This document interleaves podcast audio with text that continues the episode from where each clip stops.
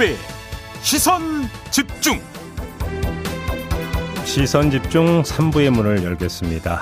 이재명 더불어민주당 상임고문이 대선이 끝난 지 두 달 만에 인천 계양을 국회의원 보궐선거 후보로 그리고 당 총괄 선대위원장으로 정치 전면에 다시 나섰습니다. 자, 지금 전화로 바로 연결해서 어, 이야기 좀 나눠보겠습니다. 나와 계시죠? 네, 반갑습니다. 네. 어제 광주 다녀오셨잖아요. 네, 어제가 전야제라 네. 우리 광주 시민 여러분들 만날 기회가 좀 많아서요. 음. 공식 행사에서는 뵙기가 좀 어렵지 않습니까? 네네. 그래서 좀 네, 광주 포함해서 호남에 음. 압도적인 지지 보내주셨는데 제가 아직 감사 인사도 제대로 못했고 음, 또 한편으로는 또 제가 정말 많이 도와주셨는데 제 부족함으로 대선에 패배했지 않습니까? 네네. 또 죄송하다는 말씀도 좀 전하고 음. 제 부족함 때문이니까 그리고 또 한 가지는 이번 지방선거 또 당의 어려움 또 우리 광주 전남 전북을 포함한 전국의 많은 분들이 아직도 TV를 못 켜겠다 음, 밥이 안 넘어간다 어, 숨쉬기 어렵다 이런 말씀 많이 하세요 또 우시는 분도 많이 계시고 네. 제가 책임을 져야 되겠다 음. 이 어렵게 된 상황에 그래서 그 말씀도 좀 드리고 뭐 그러기 위해서 미리 갔습니다. 아, 왜 오늘이 아니가 오늘이 아니라 어제 가셨을까 이 질문을 드리려고 했던 했는데 이미 네, 뭐 네, 답을 네. 주신 것 같네요. 더 많은 시민분들을 좀 만나 뵙기 네, 네. 위해서 이렇게 이해를 하면 되는 겁니까? 그렇습니다. 뭐 예. 자유로운 공간이고요. 예. 또 제가 어젯밤에 올라와서 새벽 1시까지 또 어, 관내 상가, 음, 양을 상가를 돌고 했는데 시간 배분에서도 그게 훨씬 더 유용했던 것 같습니다. 혹시 윤석열 대통령이 오늘 기념식에 참석하는 걸 고려해서 뭔가 일정을 조정하신 건 아니고요. 그건 아닙니다. 그건 뭐 아니고. 음. 아, 그러면 오늘 윤석열 대통령 기념식 참석, 그다음에 국민의힘 의원들도 이제 뭐 전원 참석을 한다고 하는데 이건 어떻게 평가를 하세요? 원래 국민의힘이 그 광주 학살 세력 후예지 않습니까? 예. 네, 민정당 음. 네, 군사정권의 후예들인데 음. 그 후에도 보면 음, 국민의힘이 광주에 안 가거나 뭐 가더라도 어, 임을, 임을 위한 행진곡 재창을 거부하고 네. 모욕을 했죠. 음. 자신들이 가해하고 또 피해자들을 위로하고 기억하는 장소에 가서 또 다시 모욕하고 이런 일들이 많았는데 예. 이번에 참석한다니까 다행스럽게 생각하고 그것도 음. 많은 의원들 함께 한다니까요. 음. 그리고 또 임을 위한 행진곡 재창하냐 마냐 가지고 음. 다투지 않고 네. 인정으로 반성하고 또 위로해 주시고 어, 또 진상 규명에도 협조해 주시면 좋을 것 같습니다. 아직은 아직도 뭐 당시에 벌어졌던 성폭행 문제라든지 음. 고문이나 또 발포 책임자 또 기총소사 헬기 음, 기총소사 책임자 문제 전혀 규명되지 않고 있거든요. 네. 그런 진상 규명에 좀 접근하는 계기가 되길 바랍니다. 아무튼 그럼 오늘 참석이 일회성이라고 보시는 겁니까? 아니면 근저에서부터 이제 바뀌려는 노력이 있다라고 평가를 하시는 겁니까? 뭐 잘하려고 하는 거라고 생각해야 되겠죠. 어, 그러나 결국은 또 나중에 어떻게 될지 모르지만 네. 좀 잘해 주시길 바랍니다. 알겠습니다. 자, 지방선거 총괄 선대위원장 직책을 맡고 계시니까 좀 이 질문을 좀 드려야 될 것 같은데요. 네, 네. 지금 그 지방선거 전체 판세를 지금 어떻게 분석하고 계세요? 음, 저번에 이제 문재인 대통령이 당선되고 국힘이 패배했을 때 그 이후 1년 만에 치러진 지방선거에서도 어, 그분들이 대구, 경북, 제주 빼고는 전패했습니다. 네, 네, 네. 근데 이번에는 취임 20일 만에 치러지는 선거라 일반적인 예측으로 보면 당연히 뭐 어, 호남을 지키는 것도 버거운 상황이 되겠죠. 음. 어, 그런데 그나마 그나마 지금 이제 안타까워하는 분들이 많이 계시고 네. 지지율도 어느 정도는 좀 민주당이 유지가 되고 음. 내부 분열도 좀 최소화 되고 있고 음. 어, 그나마 또 수도권의 일부, 충청의 일부, 뭐 강원까지도 조금 가능성이 있다, 해볼 만하다라고 음. 한 것은 정말 다행스러운 일입니다. 네. 이 선거라고 하는 게 어, 과거에 다 벌어졌던 일들이 반복되는 경향이 많지 않습니까? 음. 제가 우리 주변으로부터 권유받은 것은 음, 모른 척하고 거리를 유지해랍니다. 예, 예. 어, 뭐 뻔하지 않았습니까? 결과 결과가 매우 나쁠 거다. 음.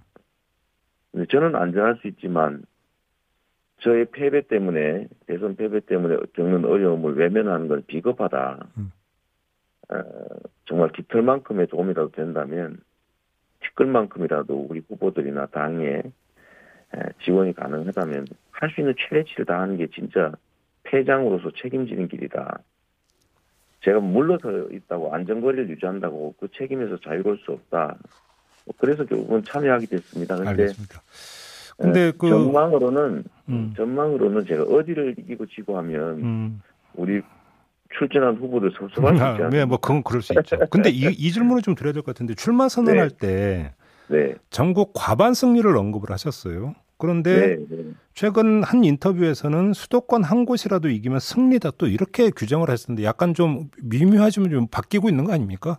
판세 분석이? 어, 방- 어, 취임 전후 상황이 조금 다를 수 있는데 네. 지금 지지율이 민주당이 10% 가까이 벌어지는 통계도 있지 않습니까? 당 지지율 말씀하시는 거죠? 네, 예, 예. 당 지지율. 예, 예. 음, 그런데 제가 그 지지율 상황에 따라서 왔다 갔다 한다기보다는 음. 뭐 그런 것은 아니고 음, 저희는 뭐 당연히 어, 목표치는 과반하면 좋지요. 네. 뭐 목표는 우리가 정도 1등 목표 해야 되지 않습니까? 음, 그냥 현실적인 상황이 또 어떠냐 네. 판단하면 좀 다를 수가 있고요. 예. 어, 그런데 저는 이제 인물 중심의 선거로 바꿔야 된다 이번에는 음, 그 말씀을 자주 드립니다. 왜냐하면 전에 대선에서 우리 국민들께서는 유능한지 무능한지는 잘 모르겠지만 일단 심판하자 하는 쪽 하나 하고 유능한 아, 일꾼을 뽑자라는 이 두 가지 판단에서 결국 최종적으로는 아주 미세하게 심판을 선택했지 않습니까? 네. 뭐 이 판단 존중해야 되고요. 다만 제가 우리 국민 여러분께 말씀드리고 싶은 것은 심판만으로는 우리의 미래를 만들 수 없다. 심판은 했고 이재명에게도 기회를 달라. 지방선거에서 일부라도 저희가 역할을 할 수 있게 해주시면 국정이 견제가 아니라 균형을 이뤄낼 수 있지 않습니까? 균형을 이뤄내서 안정화되고 경쟁을 통해서 잘하기 경쟁을 통해서 더 나은 정치가 이루어질 것이다. 이번에는 일꾼을 좀 뽑아달라 이렇게 말씀드린 이유인데요. 실제로 한번 구체적으로 좀 본다면 에, 예를 들면 경기도 제가 에, 본거지라고 할 수 있는 경기도 말꾼대 일꾼대 대결이 명확하지 않습니까? 이 광범위하고 1,400만에 이르는 엄청난 복합 행정을 어, 말씀 잘하시는 분들이 한다고 해서 잘할 수 있겠습니까? 네. 그 알겠습니다. 16년 과거 경기도 국힘이 경영했지만 엉망이었잖아요. 대선 가도의 무덤이라면서 농부가 밭을 탓했습니다. 근데 지금은 다르잖아요. 그래서 경기도도 그렇고 인천도 유정복 시장 시- 시정평가 꼴찌 받았거든요. 음. 오직 시정을 못하면 이재명 보고 경기도 인천으로 시장 나와달라고 인천 시민들이 농담 반 진담 반으로 운동도 알겠습니다. 있습니다. 근데 위원장님 한 그럼 이렇게 질문 드려볼게요. 수도권 한 곳이라도 이기면 승리라고 하셨는데 네. 그러면 가장 가능성이 높았던 곳으로 경기도를 꼽았고 그런데 오히려 그 위원장님이 인천 계양을 선택해 버림으로써 경기도지사에 오히려 불리한 환경이 조성됐다라는 지적이 많은데 이건 어떻게 받아들이세요? 네. 네, 인천을 이겨야죠. 인천이 일종의 경계 지점이어서 네. 어, 지금은 매우 박빙 좀 초박빙의 약간의 우세 정도인데 음. 제가 출마하고 당이 요청할 당시는 경기도는 매우 안정적으로 앞서고 있었죠. 네. 어, 저는 경기도를 우리가 최선을 다하면 어, 이길 수 있다고 보고 인천 역시도 지금은 많이 밀리지만 조금씩 개선되고 있기 때문에 네. 어, 우리가 하기 따라 우리 국민들께서 결집해서 투표하면 이긴다. 음. 투표율이 낮으니까 음. 이런 생각을 많이 투표하면 이긴다고 보고요. 그 여세를 몰아서 저는 충청에서도 상당 정도 성과를 낼 수 있을 거다. 기대하고 노력하고 있는 것입니다. 그 여세를 본다라는 어떤- 게 이제 인천 지역에 이제 충청 출향인들이 좀 많은 점을 고려해서 하시는 말씀입니까?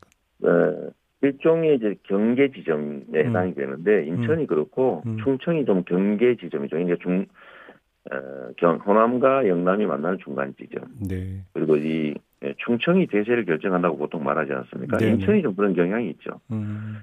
근데 지금까지만 놓고 보면 우리 위원장님의 인천 계양을 출마가 인천시장 선거에서 별로 시너지 효과는 발생이 안 되고 있는 것 같은데 그럼 최종적으로는 다를 거다 이렇게 자신하시는 겁니까?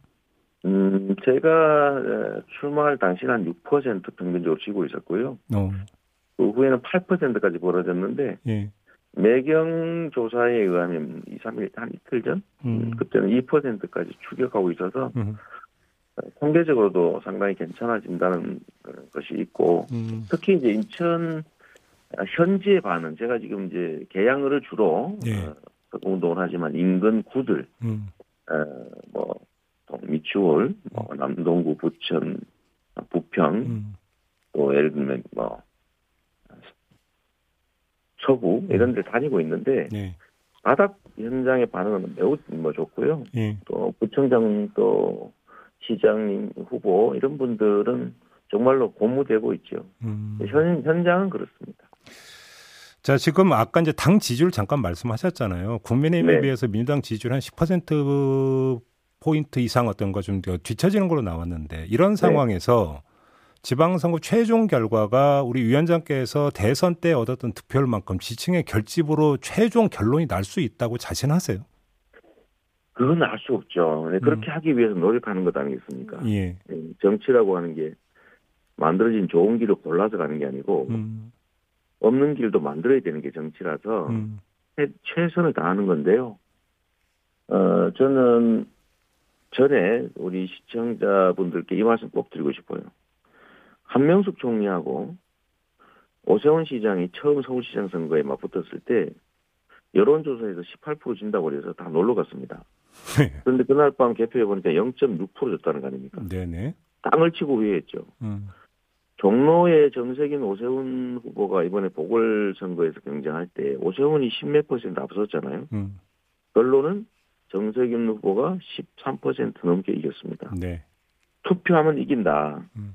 결국 포기 좌절하지 않고 우리가 대선에서 꿈꿨던 미래와 희망을 만들어내리자는 의지를 계속 조금만 더 보여주시면 음. 저는 압승할 수도 있다고 보는 거죠. 알겠습니다. 제가 그 조금 뭐- 전에 드렸던 질문의 연장선인데요. 예를 들어서 네. 뭐 대선 과정에서는 20대, 30대 여성의 상당수가 이제 우리 위원장님에게 이제 투표를 하지 않았습니까? 그런데 얼마 전에 당 안에서 성비 사건이 터져버린 이런 상황인데 대선 때와 네. 같은 어떤 지지세가 그 형성이 되겠느냐라고 하는 궁금증 내지 의문이 들기 때문에 드리는 질문인데요. 어떻게 받아들이십니까? 네. 사실 만약에 민주당 당 대표가 성상납 의혹을 받았다. 그리고 구체적인 근거들이 제시됐다고 하면 아마 민주당 해체됐을 겁니다. 음. 어, 성추행, 뭐, 뭐 심지어 성폭행, 성상납 뭐 이런 걸 치면은 국민의힘이 훨씬 더 심한데 제가 말씀드리고 싶은 것은 뭐 우리 민주당 잘못했지요. 음. 구성원들 그 사과해야 되고 책임져야 되는데 에, 마치 민주당만 심한 것처럼 이렇게 인지되고 있는 거는 나쁜 언론 환경도 문제가 되긴 하지만 민주당 내부에 좀 더 국민의힘보다 높은 엄격한 기준 또 민주당에 대한 우리 국민들의 더 높은 기대 음, 아, 이런 것들이 반영된 것이라는 점을 조금은 감안해 주시고요. 뭐 국민들께서 비판하는 것은 뭐 경호하기 100% 받아야 되고 책임져야 되는데 최소한 성상납 의혹 받는 응? 여당 대표 또 성추행 또 성희롱 지나가는 부부를 성희롱했던 에, 그런 여당의 대표 원내대표 이런 분들이 할 얘기는 최소는 아니다. 알겠습니다. 네, 그런 생각을 합니다. 저 뭐 그냥 단도직입적으로 여쭤보겠는데요, 위원장님. 네. 만약에 이제 그 국회의원에 당선이 되시면 네. 바로 당 대표 도전에 나서시는 거 맞죠? 아직은 정해지지 않았죠. 지금은 지방선거에 정말 집중할 때고, 네.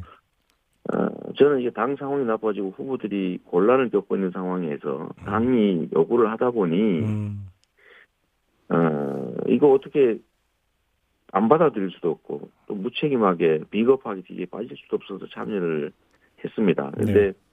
실제로 어, 지방선거에 집중해야 될 시간에 당대표 논란이 벌어지는 것은 바람직하지도 않고, 음, 제가 아직 그 내용을 구체적으로 고민해 본 바도 없기 때문에 네. 지금은 지방선거에 음. 단한 표라도 어, 더 모으는 데 집중하도록 하겠습니다. 알겠습니다. 자, 경찰이 그 위원장님과 관련된 수사를 지금 계속 벌이고 있는데 어떻게 받아들이고 계세요? 아, 사골 울고 먹는 거죠. 근데 그것도 적당히 울고 먹어야 되는데. 사골 울이라고요? 예. 성남시, 성남 FC, 제가 후원을 받은 것도 아니고, 음. 성남 FC가 광고 수주를 한 것인데, 음. 어, 인허가 한 것은 성남시가 적법하게 아무 문제 없이 한 거고, 기업 유치한 거고, 음. 또 성남 FC는 독자 경영을 하는데 경기 성남시가 100% 예산 책임지는 산하 기관 아닙니까? 네. 거기가 열심히 해서 광고 수주했는데 왜 광고 수주했냐? 이거를 뇌물이다. 세상에 내가 받은 것도 아니고 성남 시민이 혜택을 받은 건데 국민의힘이 고발했거든요. 음. 국민의힘이 고발해놓고 3년 동안 수사해서 탈탈 털었는데 아무것도 안 나와서 무혐의 났습니다. 알겠습니다. 또 다시 시작해가지고 사탕, 오탕 하는 중인데 압수수색 했다고 쇼를 하고 있거든요. 자기들이 고발하고 수사받고 있다고 수사받는다고 비난하고 너 그거 수사 피하려고 국회의원 되려고 그러는 거 아니냐고 모함하고 아니 총알도 없는 장난감 총으로 겪는다고 방탄이 필요합니까? 알겠습니다. 진짜 방탄이 필요한 거는 국민의힘이죠. 뇌물 받아 먹고. 네네. 국민의힘 한번 보십시오. 제가 이 적반하장 위원장님 이제 당이다 그랬는데 마무리 좀 하셔야 될 것 같습니다. 아 그러니까 음. 아니 대장동 업자 도와준 것도 국민의힘이고 거기서 뇌물 받아 먹은 것도 국민의힘. 네네. 아니 자기들이 돈 받아 먹은 뇌물 공범들이 저한테 그 막으려고 했던 저를 모함하는 게 이게 말이 되냐. 적반하장 후한 무치도 정도 문제다. 그 말씀을 꼭 드리고 싶어요. 나중에 좀 다시 인터뷰 오셔서 자세한 이야기는 그때 나누기로 하고 오늘은 좀 마무리하겠습니다. 네, 네. 고맙습니다. 네네. 네. 투표하면 이긴다. 부탁드립니다. 네. 네. 더불어민주당 이재명 당 총괄 선대위원장과 함께했고요. 조금 전에 인천시장 지지율 언급을 해주셨는데 이건 매일경제와 MBN이 여론조사 업체 매트릭스에 의뢰해서 조사한 내용이고요. 자세한 내용은 중앙선거 여론조사 심의위원회 홈페이지를 참고하시면 됩니다.